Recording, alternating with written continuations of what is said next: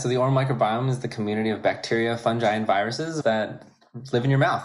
Well, it turns out that these microbes are associated with not only oral health, like cavities and gum disease, but also systemic health, cardiovascular disease, colon cancer, even Alzheimer's disease. There are potentially microbial components, and those microbes that live in your mouth actually have substantial effect on progression of those diseases and your risk of those diseases.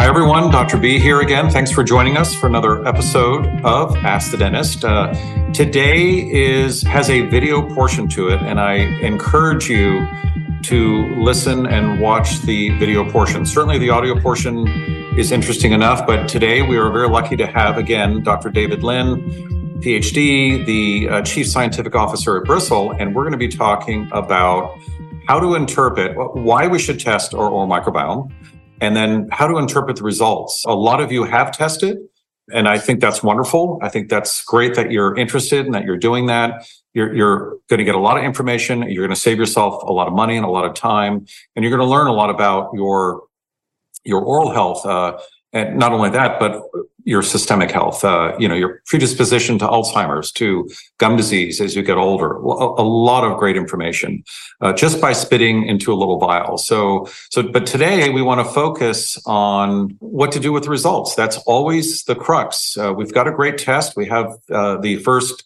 high resolution shotgun kind of testing of all 700 plus bacteria in the mouth and more and and bristle provides that. But what do you do with that information? And how does it convert into actionable actions uh, behaviorally but also what products do you use? Uh, there's so many things in in our environment and in our lifestyle. Diet is another one uh, environmental pollutants uh, bad dentistry toxic dentistry uh, even fluoride. There's some new research on fluoride and, and its effects on biomes in animals and in humans as well. So, you know, what what's wrong with our oral microbiome and what can we do? What can we eliminate? What can we add? How can we fix the oral microbiome? So, uh, again, David, thanks for joining us today. I see you as as many do, one of the experts in the oral microbiome. You're certainly fronting the leader in testing on the oral microbiome. You've got a background in gut microbiome. Thank goodness you switched to oral microbiome. Sake of all of us. And you've got a PhD, you've done research, you've helped write 11 peer reviewed publications, I think six as the first author. And you are working on more. I know you are. You're a busy guy. Thanks for joining us today. Absolutely. Thanks for having me. Uh, it's, it's always my pleasure. Thank you. So let's start off with just kind of a quick, you know, what's new in the oral microbiome? What is the oral microbiome? And then, of course, we'll segue into why test for it, and then we'll really focus the, the rest of the hour on on how to well how to get the test. Certainly, that that's easy. That takes minutes. How to take the test that takes minutes, and then but what to do with the results. And we're actually going to go over some results. That's why I mentioned yeah. there's a uh, a video portion to this that would be interesting for people to see, especially for people that have already tested. Certainly, people that are going to test once they hear this. So so let's start with uh, okay oral microbiome what's what's the big deal? What is it, and why should we test it? Yeah, so the oral microbiome is the community of bacteria, fungi, and viruses, of course, that live in your mouth. And at Bristle, we actually we sample the salivary microbiome. So this is the the bacteria and viruses and and fungi that are shed in your saliva. And the way we do this is we look at all the DNA from all the all the microbes there so that we can tell what microbes are living in the spaces in your mouth. And why is this so important? Well, it turns out that these uh, these microbes are associated with not only oral health, so things like cavities and gum disease, both caused by bacteria, but also systemic health. So it turns out that cardiovascular disease, colon cancer, even Alzheimer's disease, there are potentially microbial components, and those microbes uh, that live in your mouth actually have a substantial effect on on progression of those diseases and your risk of those diseases and things are changing rapidly. I mean, I don't think we want to, you know, think of the oral microbiome as just a small player. We know it's the second most diverse. It's linked with all the other biomes. We all get, most of us understand that the gut microbiome is a big player, but the oral microbiome, there's, there's a new study out. I think I shared it with you, um, on how as simple as an oral microbiome dysbiosis, which I would say is 50 to 60, maybe even 70% of us, especially after age 50, 55, we have an oral dysbiosis in our mouth. Uh, one of the manifestations of that is the number one disease in the world. Uh, tooth decay, uh, periodontal disease is not that far behind. huge cytokine inflammatory chronic autoimmune disease in the body that reaches out to all other parts of the body and affects it in many ways is a causative factor in uh, in Alzheimer's, for example. So the study talks about just to make it even more exciting for all of us or or dire is that there's this now this link now to psychiatric disorders, mm-hmm. uh, even bipolar disease. Uh, correlating to an oral dysbiosis. So this this bunch of bacteria and fungi and yeast cells in our mouth is pretty pretty important. And of course, we've been trying to knock it down and disinfect it for over a century, actually longer. And and thank goodness you've done research and supporting the fact that we need to nourish this oral microbiome. Mm-hmm. So obviously, it's important. It's a big player in terms of our existence and our healthcare destiny, and and even our mental uh, makeup, our, our mental framework, and and happiness and and all of that. So, so certainly a, big deal. Okay, so let's talk about testing. Obviously, I think most mm-hmm. people would know at this point why you would want to test that mm-hmm. and quantify it. But what does that look like? What are we quantifying? And then, of course, we're going to get into what do we do with those results. But yeah. what actually are we measuring, and why yeah. is there is there are we measuring the correct thing? For example, I just want to be yeah. you devil's advocate here. I mean, are, are we doing the right thing? Yeah, really good question. So I'm going to take a step back and talk about older forms of testing to kind of give a framework of where we are today versus where we were maybe 30 years ago. Perfect. Okay, so way back when, actually, probably 100 years ago, dentists and, and people knew that bacteria could cause gum disease and cavities. And the reason we knew this was because actually Anton van Leeuwenhoek, who uh, invented the microscope, of course, was the first person who scraped someone's cavity, put it under a microscope and said, looks like there's worms in here. This person has worms that are digging into their teeth and are causing cavities. And of course, when they scraped healthy plaque, they didn't find any of those worms. They found a different morphology of bacteria and they said, look, these are very different. It must be worms that are causing cavities. Um, and since then, like we've known there's a microbial component, but we could never see exactly what it was until recently because of the advent of uh, molecular biology techniques such as sequencing. Um, so probably 50 years ago, uh, we first were able to really look at some of these microbes by actually doing culturing. So way back when, sometimes uh, dentists or or practitioners they would take some infected tissue or or swab an infected region and put it on a petri dish, and they would just see what would grow. And they would say, okay, because of the way that these things are growing, and and if we do biochemical properties on them and we grow them in different types of media and see their behaviors, you can say, okay, this microbe here is probably strep mutans, and that's why you have this cavity. And the, the way we can fix it is by getting rid of the strep mutans. Uh, or, you know, in gum disease, similarly, you can say, okay, this person has a lot of Porphyromonas gingivalis, or this person has a lot of Tannerella forsythia. So we can use different antimicrobials based on what the, the microbes were. And of course, this was not a quantitative approach because you're just using observational data. You're saying, okay, I saw something from a swab that I put on a petri dish and I figured out what it was.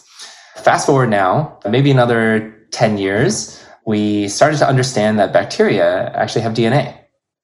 Right. Bacteria and viruses and fungi, they all have nucleic acids in them. And this is uh, the same across all life forms on Earth. It turns out that you can look at that nucleic acid. For bacteria, you can look at the DNA and you can say, what type of microbe is this because of the DNA that it has? This is a very targeted approach where we can, uh, instead of swabbing it and putting it on a plate, now we can take that swab and we can break open all the bacterial cells that are in there and we get the DNA and then we can use molecular approaches to say what's in there versus uh, maybe what's not in there. And so this approach is really a detection versus non-detection. It's not very quantitative but you don't need to do swabbing. You don't actually need to do observations. You can actually do a, a diagnostic approach to look for strep mutans, to look for PG, uh, to look for different types of pathogens.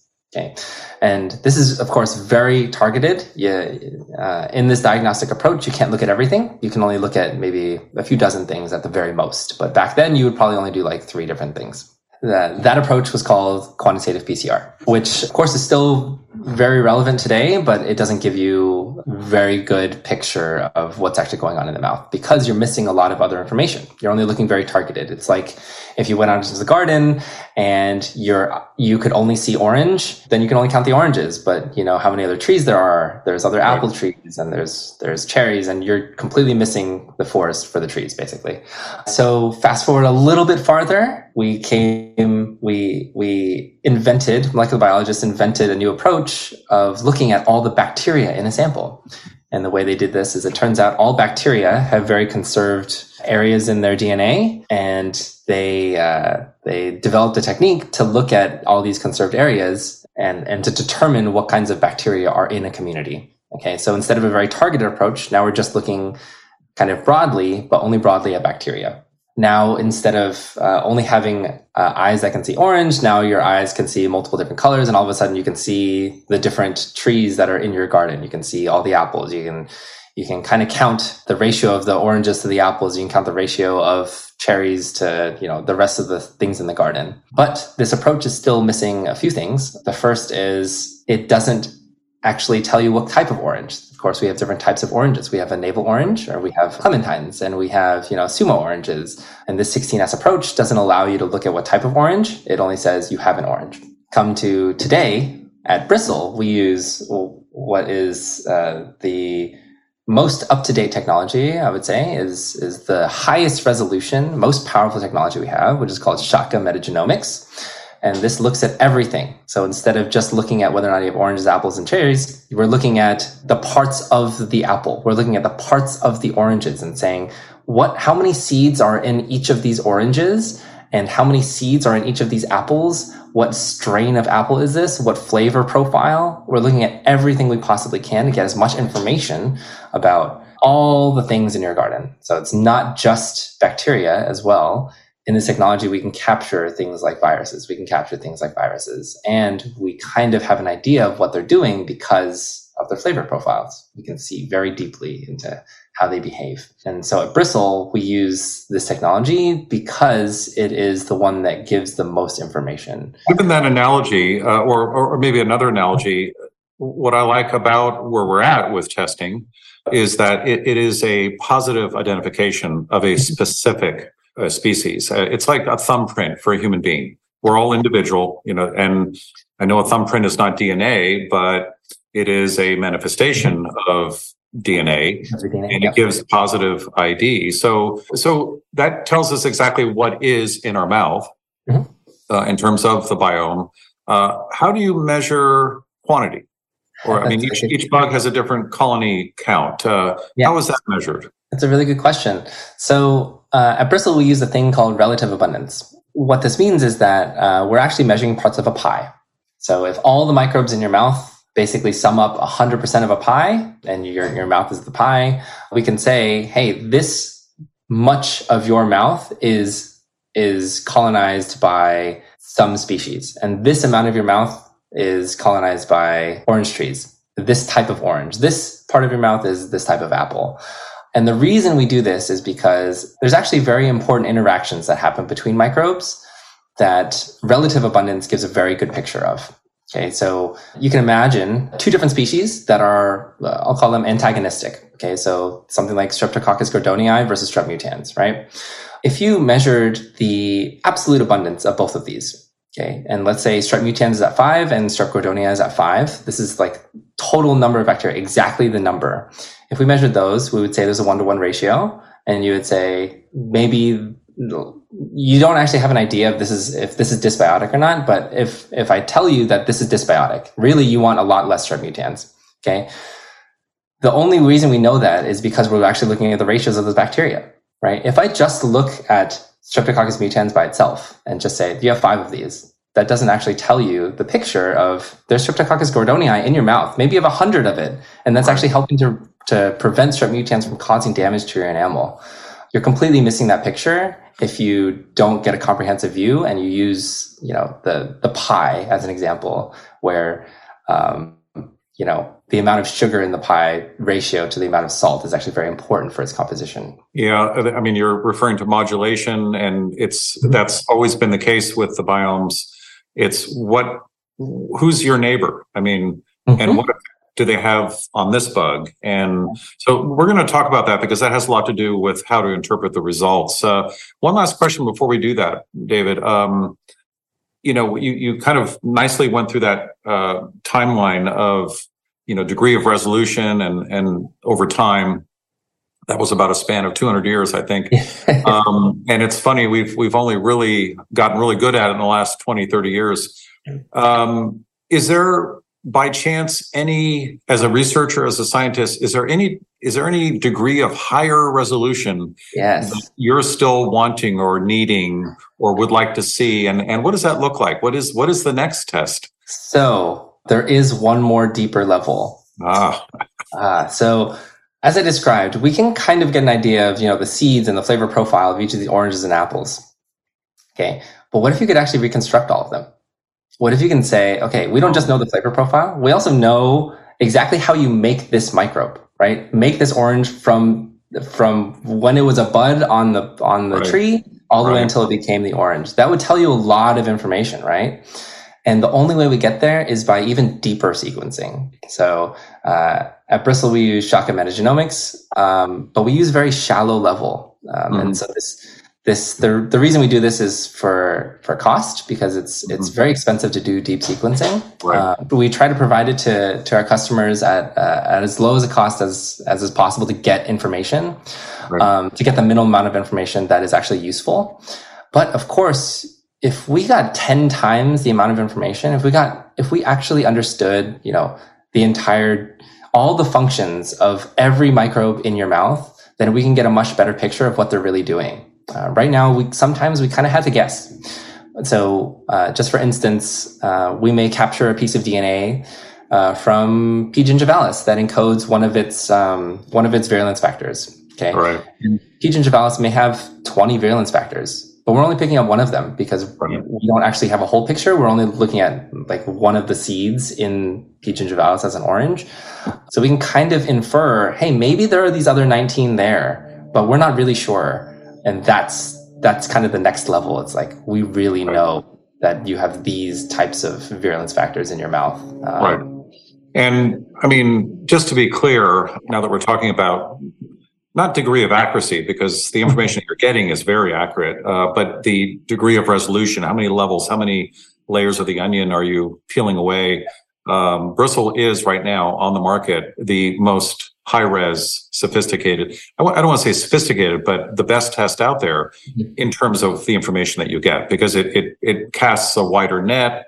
A lot there are some other tests out there. Uh, they've been in use for about I want to say 10, 15 years, but they're only looking for five or six bugs and they're only looking for bugs that would you know, like the strep mutant bugs or P. gingivalis bug, just just the the bugs that are the bad boys, and and that that really is a very dangerous way of making clinical decisions based on just a few players. And, and as you were inferring, the complexity of the oral microbiome, uh, like virulence factors, you know, if, if, we were seeing one, but there are 18 others, 20 other virulence factors, it's all about how these bugs interconnect and how they control each other, modulate each other, boost each other, help each other, control their populations. And so it, we're, we're still kind of at the beginning of understanding all of this, but but thank goodness we've got Bristle. So let's let's now get into let's spend the next half hour yep. uh, on okay. So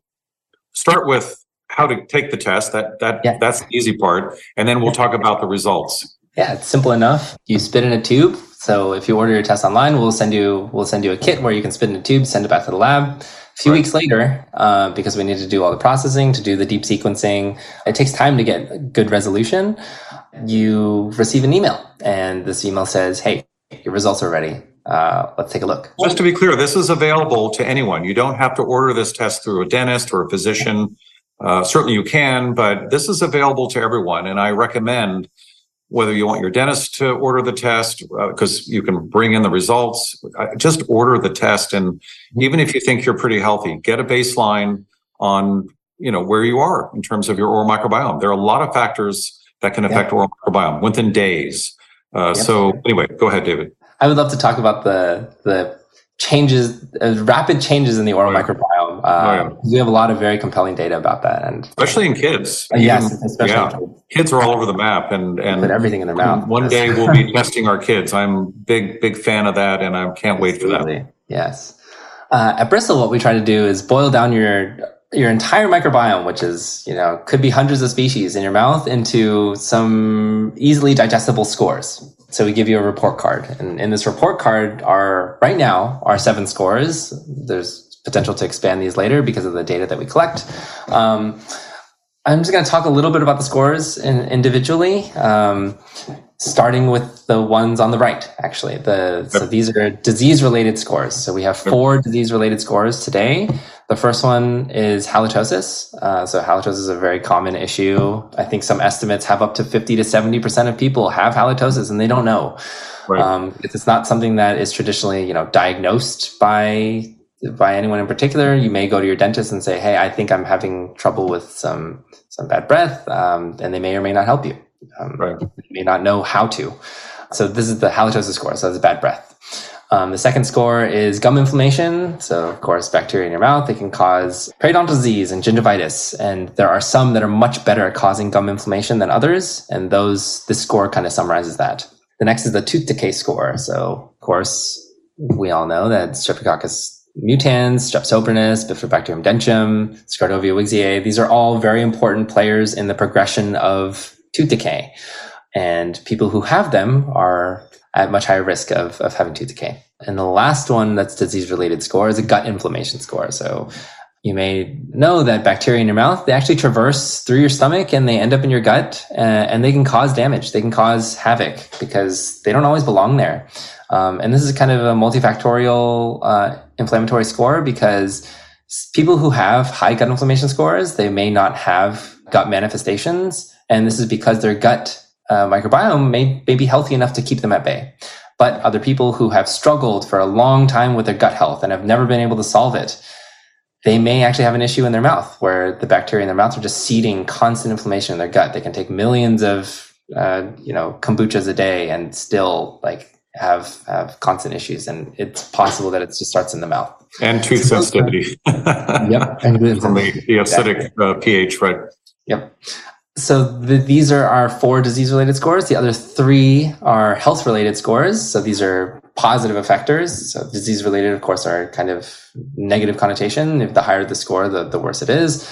On the opposite end, we have a commensal score. So commensal bacteria are generally thought of as beneficial bacteria that seed the mouth. And these are very important for a number of reasons. So they they take up space so that other things can't grow into their space. They actually, they tune your immune system and dampen it. They help to reduce inflammation so they can train your immune system to not be so reactive. Uh, they can also produce metabolites that help you do things like digest food. They can they can help produce vitamins like like even the uh, the microbes in your gut that produce vitamin K. It's very similar in the mouth. And of course, they can produce nitrate. They produce or they reduce nitrate into nitrite, and nitric oxide, and right. this is a very important factor, which is also in the next score. Uh, so we have a nitrate reduction score because we know now that the bacteria in the mouth, they perform a very important function here and that right. they, they can actually produce nitric oxide. So this is like the introductory page. Uh, you know, when I look at these after my patients have taken the Bristle score, I, I would like to see all green. I don't see uh, the best score I've seen is all green, mm-hmm. uh, but typically it's all green with a orange on the mm-hmm. halitosis score and as you said, it's pretty prevalent. It's it, it's no surprise to me because that's an early, for me as a clinician, it's an early marker for something is wrong with the oral microbiome. Exactly. Um, yeah. And of course, you can't. You know, eh, before testing, you know, I would try and smell the patient's breath, or if the patient complained, or if a partner complained, that would be that would lead me into the discussion of of okay well we need to discuss and define for you the oral microbiome um, so that's very helpful as a as a clinician but if if you have all green boxes and you and you're scoring high on halitosis it doesn't mean you're healthy. It means that you're kind of teetering on the edge and your oral microbiome is trying to modulate that part of it. Um, so the halitosis score is important. That would lead me back to nitrite, nitrate reduction. That is a score or a measure of having the right bugs. Typically, it's it's everywhere, but on the back of your tongue, yep. uh, that are able to reduce the yep. nitrites in sorry the nitrates in vegetables. Uh, again, eat the rainbow uh, um, so that you can produce this incredible gas that lowers your blood pressure. We have new studies out now that saying, well, we've ha- we've had studies for a while now saying that mouthwash is killing the bacteria on the back of the tongue, which actually leads to elevated blood pressure. Now we have study, I think more than one, on just scraping your tongue can actually lower your mm-hmm. blood pressure. So the nitrate reduction is is very important. That's an important score. It usually mm-hmm. ties in with the halitosis. That's where a lot of the halitosis occurs. Um, when, when, I see the commensal score, that's the first thing I look at. Mm-hmm. Uh, just a, a, large number of the good guys is great to see. Mm-hmm. Uh, that means that they're able to, you know, keep down the numbers of the bad guys. Again, it's not this simple. But if that was a low score, then that typically is very a very serious condition. Diversity, I think that is difficult as a clinician to really, uh, and I, I, know it is for you as well. Yes. And I've heard you say that too much diversity is bad as well. There's this sweet spot of numbers of bugs to each other, and that's why it's so important to measure every single yes. uh, organism in the mouth, uh, and that's what Bristle does. And so the diversity score is tough, but if you have a low diversity score, that's not a good thing. Both ends of the spectrum are definitely not great. Right. Yeah. And and again, just to be clear, we're not going to talk about solutions in this one hour because that would make it two hours, but that's probably the next podcast we'll do, right, David? We'll talk about I just want people to we, we want people to understand the the test and to be impressed in in the proper way by the results. And uh, so anyway, uh, uh, tooth decay, that's an easy one. Most people look at that first. Uh, that's why I want to test mm-hmm. kids because I think the parents would really like to know, do they have a predilection to getting decay and can they do something early on before that happens? Because I've seen uh, parents get the news that your kid has five, ten cavities, or even one, and it's devastating. Um, yeah. And um, and so that it would be great to be able to give that information to a parent so that they can prevent it. And then gum inflammation. I, I can't wait till we get the Alzheimer's uh, score. yeah. uh, and but for now, I use this as a as a way to motivate patients, but also to let them know that if that score was high, that there is a worry and and a you are pre that patient is predisposed to Alzheimer's, and we can talk about that in the solution uh, part two of, of this episode. But but there's a lot of information just on the introductory page here, yeah. and this information. I, I would argue, uh, well, it's easy to argue because I, I know this because I'm a clinician. This is 90% more information than you're getting when you see a dentist on a regular basis and it's quantified and it's scientific. Um, and that's why it's so powerful. So whether your dentist recommends testing or not, just get this test, have this in your health folder, your dental health, oral health folder, and give it to your dentist. Um, I think they would be very thankful that you've given this this information to them.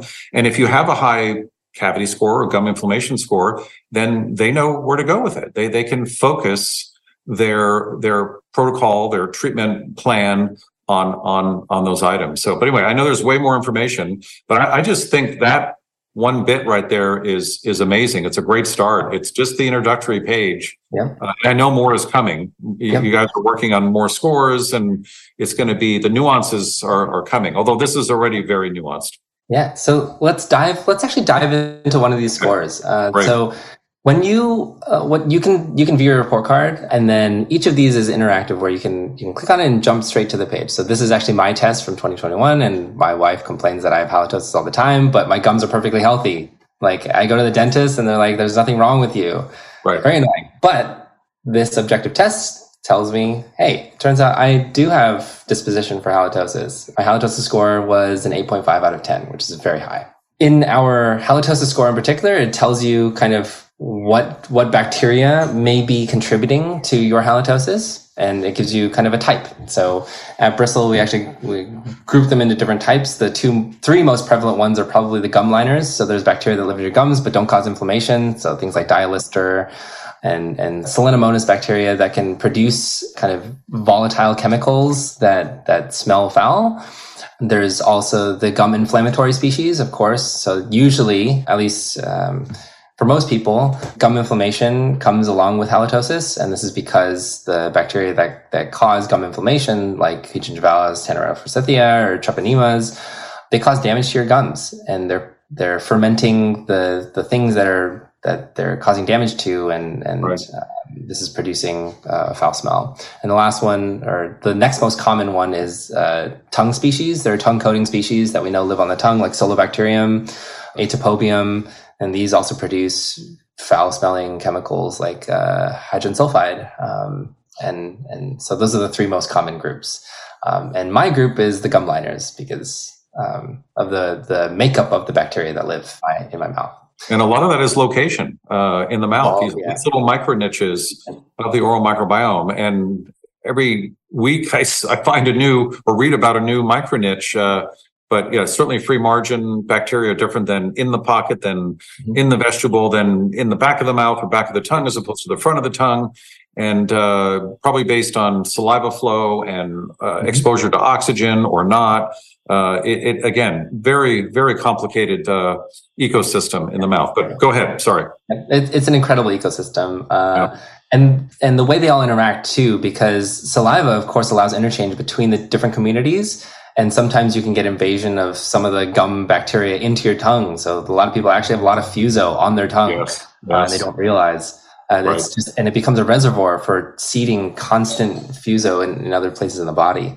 Right. Um, so uh, these were the results from my test. So uh, here you can see all the bacteria that you have. Uh, that this is the raw data. This is the raw data. Yeah. So, and you can read about each of these bacteria. So, like Tannerella forsythia, of course, uh, pathogen. And right.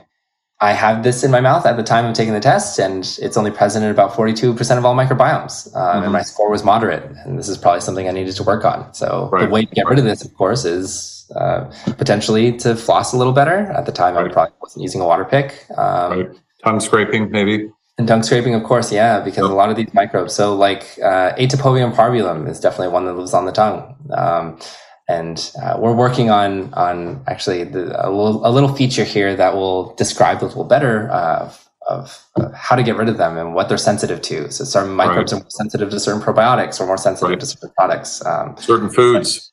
This, yeah, and certain foods. Yep. And this, this is a different conversation for probably another podcast, but. Yep uh, that's the level of personalization that we can get to using yeah. this this data. Amazing.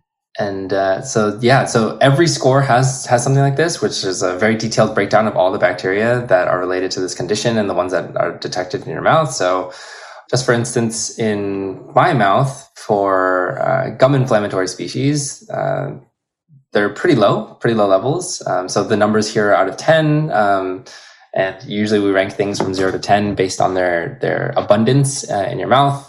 Um, and the way that score is derived is actually very interesting. It's, it's actually based on uh, a population level. So we actually compare your sample to all the other samples in, in the Bristle database, which is, I think, probably thousand. It's probably approaching 10,000, maybe more than 10,000 now.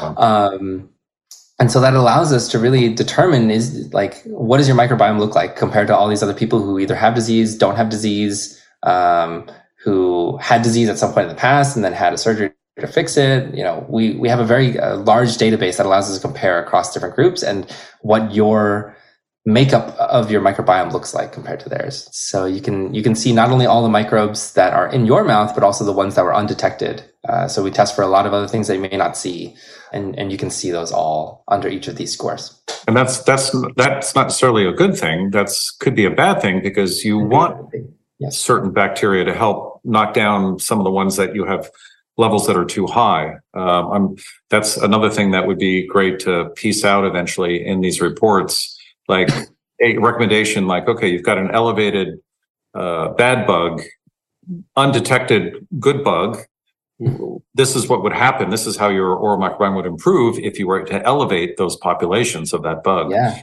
And then how to do it. So that kind of gets into the commensal score. So in the commensal score in here, the undetected is very important because these are the ones you kind of want to boost. Like in my mouth, uh, I had no strep gordonii, and this is kind of important because strep gordonii is really good at counteracting strep mutans. Fortunately. I don't have any strep mutans, but if it were to be introduced in my mouth, I would be more susceptible to it because I'm right. lacking this. Right. Um, so uh, one of my goals could be to try and boost this, um, and it turns out that you know certain foods can help to increase this level, um, and uh, certain probiotics even can can help to boost this. So that is a pretty good summary of all the all the information you get from just the results section.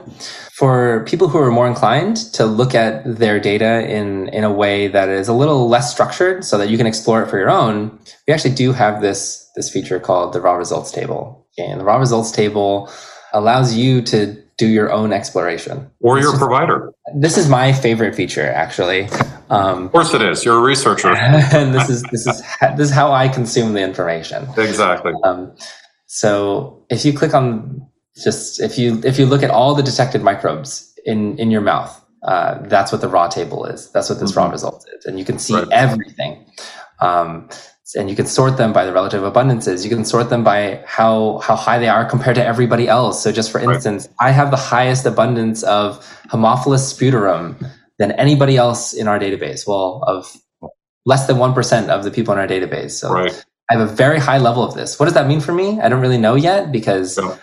it's being investigated. Well, from this dashboard, you, you, don't really know, but I personally know Haemophilus sputorum is actually a really good commensal bacteria. It is. Uh, that can do some some really cool things, um, and uh, it's it's part of the family of uh, it's part of the genus of bacteria that can reduce nitrates, and and this allows you to kind of do your own digging and, and figure stuff out for your own. Also, if you're a researcher, let's say you're testing products, you're a manufacturer, and you want to test the, uh, and I, I think Bristle does do testing for, you know, people that are concerned about what is in their oral care yeah. products and, and other things. Uh, you also, Bristle has come out with the only uh, pre and probiotic that I recommend, their own brand of it because it, you're looking at this degree of data and, and yes. you know, there were a lot of bugs that were missing and and I'm sure that Bristle's going to branch out and probably have 10 different versions of this because when you look at this data you want to boost certain bugs that that is very you have to selectively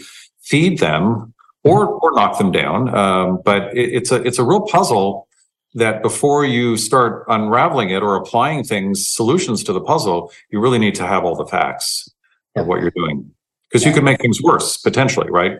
Exactly. Um, yep. So there, there are actually so on that point, there are actually a few gut probiotics that that carry potentially cariogenic species in them, mm-hmm. and so th- those are the things that we're trying to avoid. Like right. we're, we're trying to yeah.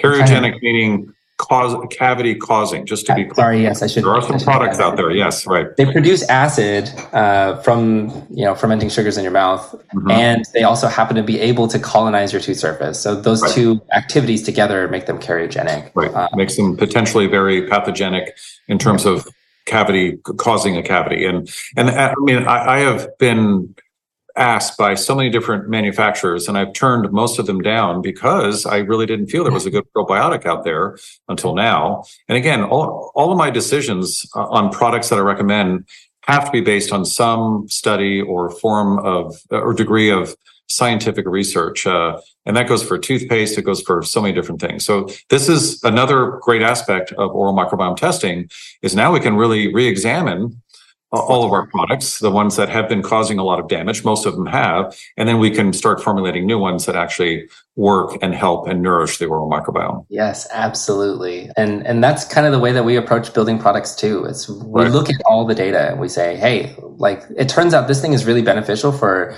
the vast majority of people, and that's the thing that we should try and make. The the place we haven't gotten to yet is really deep personalization though. Like yeah. as you can imagine, the probiotic that we made is probably for the is is a general maintenance probiotic. So it's it's right. really good at helping most people because right. most people have an issue with gum inflammation bacteria. But of course, it's lacking a lot of other things. And that's coming though. It's all coming. And definitely coming. just to be clear, this is the most this is the deepest amount of personalization I've seen so far with testing and also raw data. Uh, do me a favor, click on. Uh, let's talk about gut inflammation. That's that's a really interesting one. And uh, so bristle is, of course, they're not measuring the gut flora, but you are able to make uh, these. Uh, I don't want to use the word assumption. These um, conclusions indirectly because you know about the link between yes. bidirectional between the the gut and and the mouth. So uh, talk talk a little bit about that. A lot of people think that everything in the mouth that gets swallowed, which is a lot, um, saliva, it's a liter and a half a day, that it all gets destroyed by stomach acids. Uh, talk, talk about that a little bit. And, and obviously there is a link and we know some of it does get past the stomach and for, for good reason. So I think the estimate now is that you swallow 100 billion bacteria every day. Mm-hmm. Uh, because you're you're swallowing a liter of your saliva, and yeah. uh, a lot of that saliva is carrying bacteria. And it depends, of course, the makeup of the bacteria that are getting into your into your stomach and uh, potentially into your gut really depends on what's in your mouth, right? Right. Um, so uh, it turns out that after a lot of research, uh, people have now found uh, through very detailed experiments with not just uh, human human patients, but also in in mouse models and in in vitro models, that if you seed dysbiosis in the mouth uh, with several different types of species. So things like Campylobacter or Klebsiella uh, or Fuso or P. gingivalis, that those species actually end up in the gut. Mm-hmm. Uh, the way they get there is really confusing. There's two potential paths. The first is, of course, through the stomach, and they survive the stomach acid, and then they can survive the gut. The, the stomach acid doesn't kill 100% of all the bacteria. There's a fraction of them that will get through. And because you're swallowing 100 billion bacteria a day, even 1% is 1 billion individual microbe. Right. And once those get through, if there's space for them in the gut, then they can colonize. And the second potential path, which is really interesting, is uh, that the bacteria that cause gum inflammation, uh, they're actually being sampled by your immune system constantly. So mm-hmm. there are dendritic cells and macrophages that are looking at what's in your mouth and they grab those things and sometimes they bring them back and they say, Hey, I need to figure out what this is. I'm going to bring it back to a lymph node. Uh, and so when it brings it back, actually some of those bacteria apparently survive. Right. They survive yeah. that, that translocation. And as they survive, they can duplicate and somehow uh, they may end up in your gut. But the uh, one of the more compelling pieces of evidence that I've seen is that uh, those bacteria they don't even have to survive that that, that translocation what happens is the macrophage or the dendritic cell or the, the cell that is sampling this, the, the, the immune cell, mm-hmm. it recognizes that this is uh, an invader and it becomes overreactive and it actually trains the rest of the immune system to react to that same pathogen. Right. And it wow. says, this Klebsiella is in a place it's not supposed to be. I need mm-hmm. to attack this all the time. It's almost like an autoimmunity. And now, because that Klebsiella has also ended up in your gut somehow uh, by traversing the, the stomach, now every time those, uh, every time you swallow and those Klebsiella end up your gut, the same immune systems or the, your cells are now saying, "Hey, this shouldn't be here. I'm going to attack it all the time. I'm just going to attack, attack, attack." Right. And you right. end up with chronic inflammation. Like in the joints, there's a oral bacterium for rheumatoid arthritis. Uh, yep. Very and, similar model. And that's, you know, you don't want to get there. And it's just, it's harder to reverse than it is to certainly to, to prevent. So oral microbiome testing will help when it comes to phage therapy, right? Oh, absolutely. And yeah, that's, okay. that's my dream. My, okay. my wow. dream is the level of personalization down to phages because right. it's going to be very personalized. Yeah. Let's do an uh, episode on that. That I'm fascinated by that as well. Wouldn't yeah. that be fantastic? Because every person is different, uh, especially when it comes to biomes. But th- that's incredible. So, real quick, just to uh, complete our discussion on the gut raw scores, oh, yeah. give us an idea of what you'd like to see in that column. So, this is actually a little bit of a concern. Mine is a 6.1. Um, actually, I used to have a lot of gut issues. You're a new, David, you're a new dad. You, you, you have the only excuse you ever need. I'm, I'm, a new dad. Um, Lack of sleep, poor diet. So Come on. My right. score is a little high. What I would like to see for actually most people have a score that's below three three. Uh, it's like three point three to zero. Um, okay. And that's relatively healthy. That, right. that, that's like a normal microbiome. Right. Um, a lot of people are similar to mine, where they have a lot of Campylobacter or Fuso, and these can traverse, of course, traverse the gut, and they can right. cause inflammation because they're in places they're not supposed to be.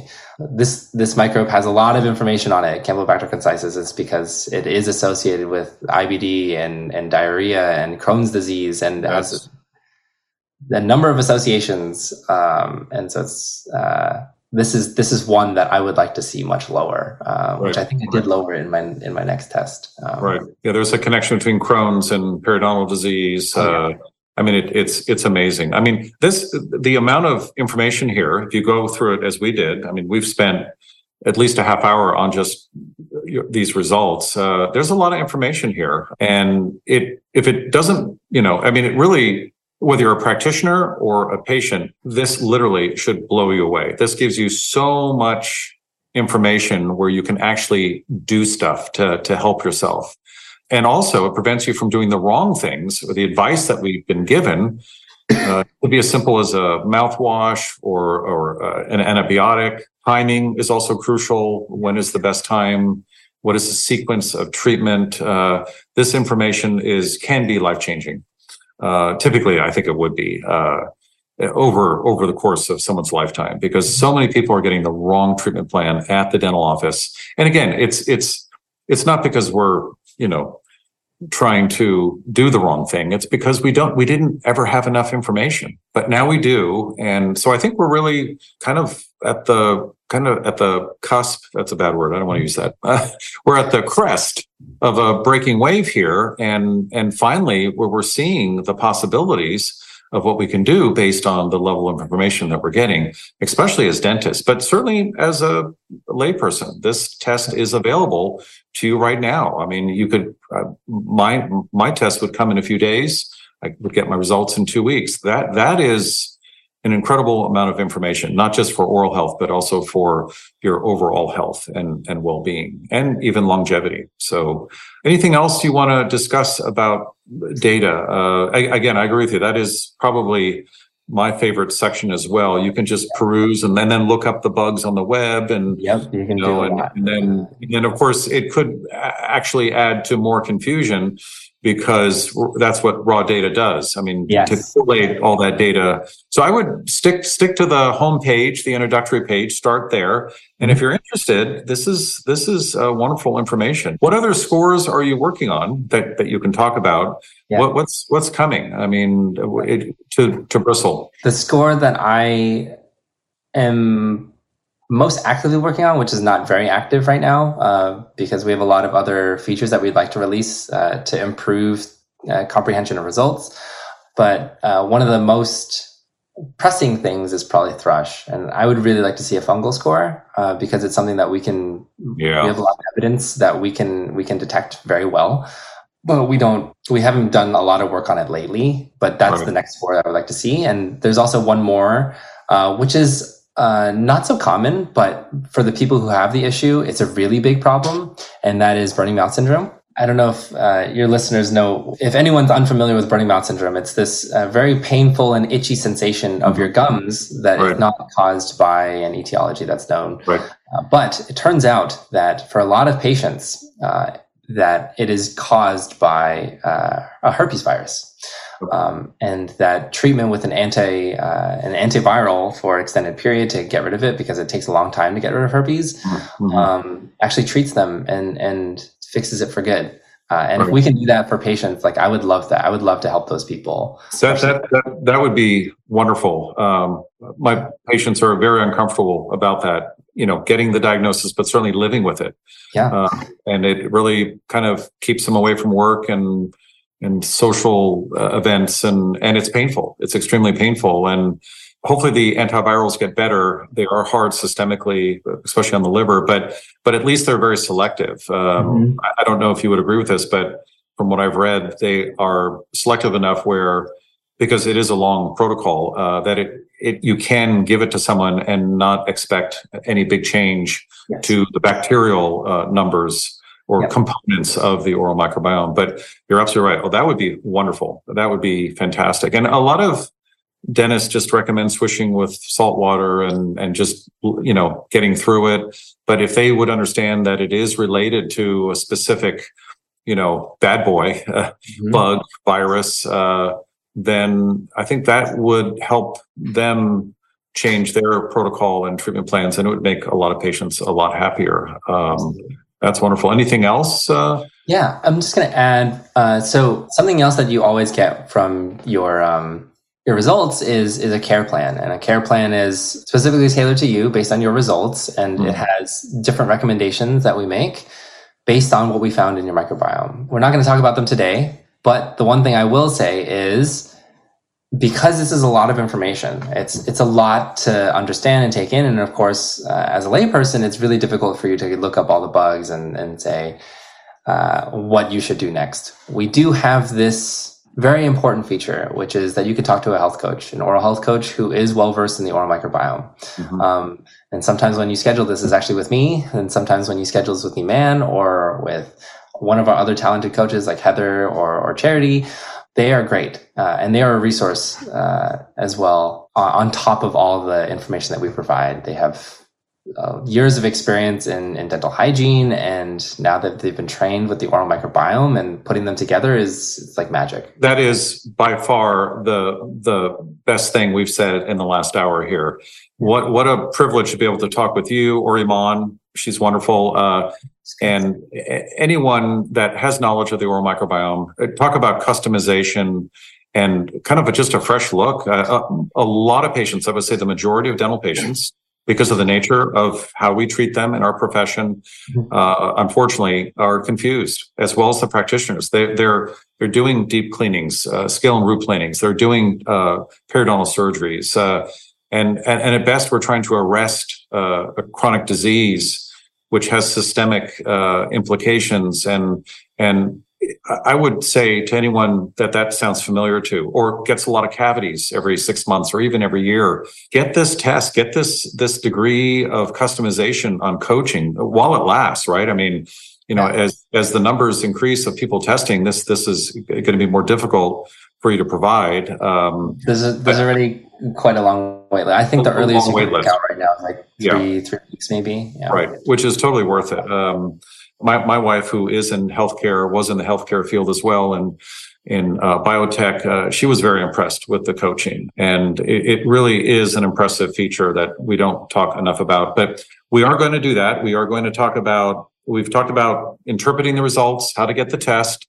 That'll be part one. Part two, I'd love to spend an hour on all the things you can do. I'll, I'll get some questions together, perhaps some maybe a specific case, an interesting case that we could all learn from. Okay. And then there's so many things that you can do, even without seeing your dentist. Certainly you would want to see your dentist, but it's important that what's happening, what's being done at the dentist is something that is based on this this data. And uh, otherwise you could just be spinning your wheels and and your pocketbook. So so uh, david this is incredible. This is one of the biggest shifts in dental care that I've seen in my 40 years of, of dentistry. Uh, and I would say it's the most significant. And I'm so pleased that this is now available to the profession. It's going to make us all better. It's going to make our patients healthier and happier.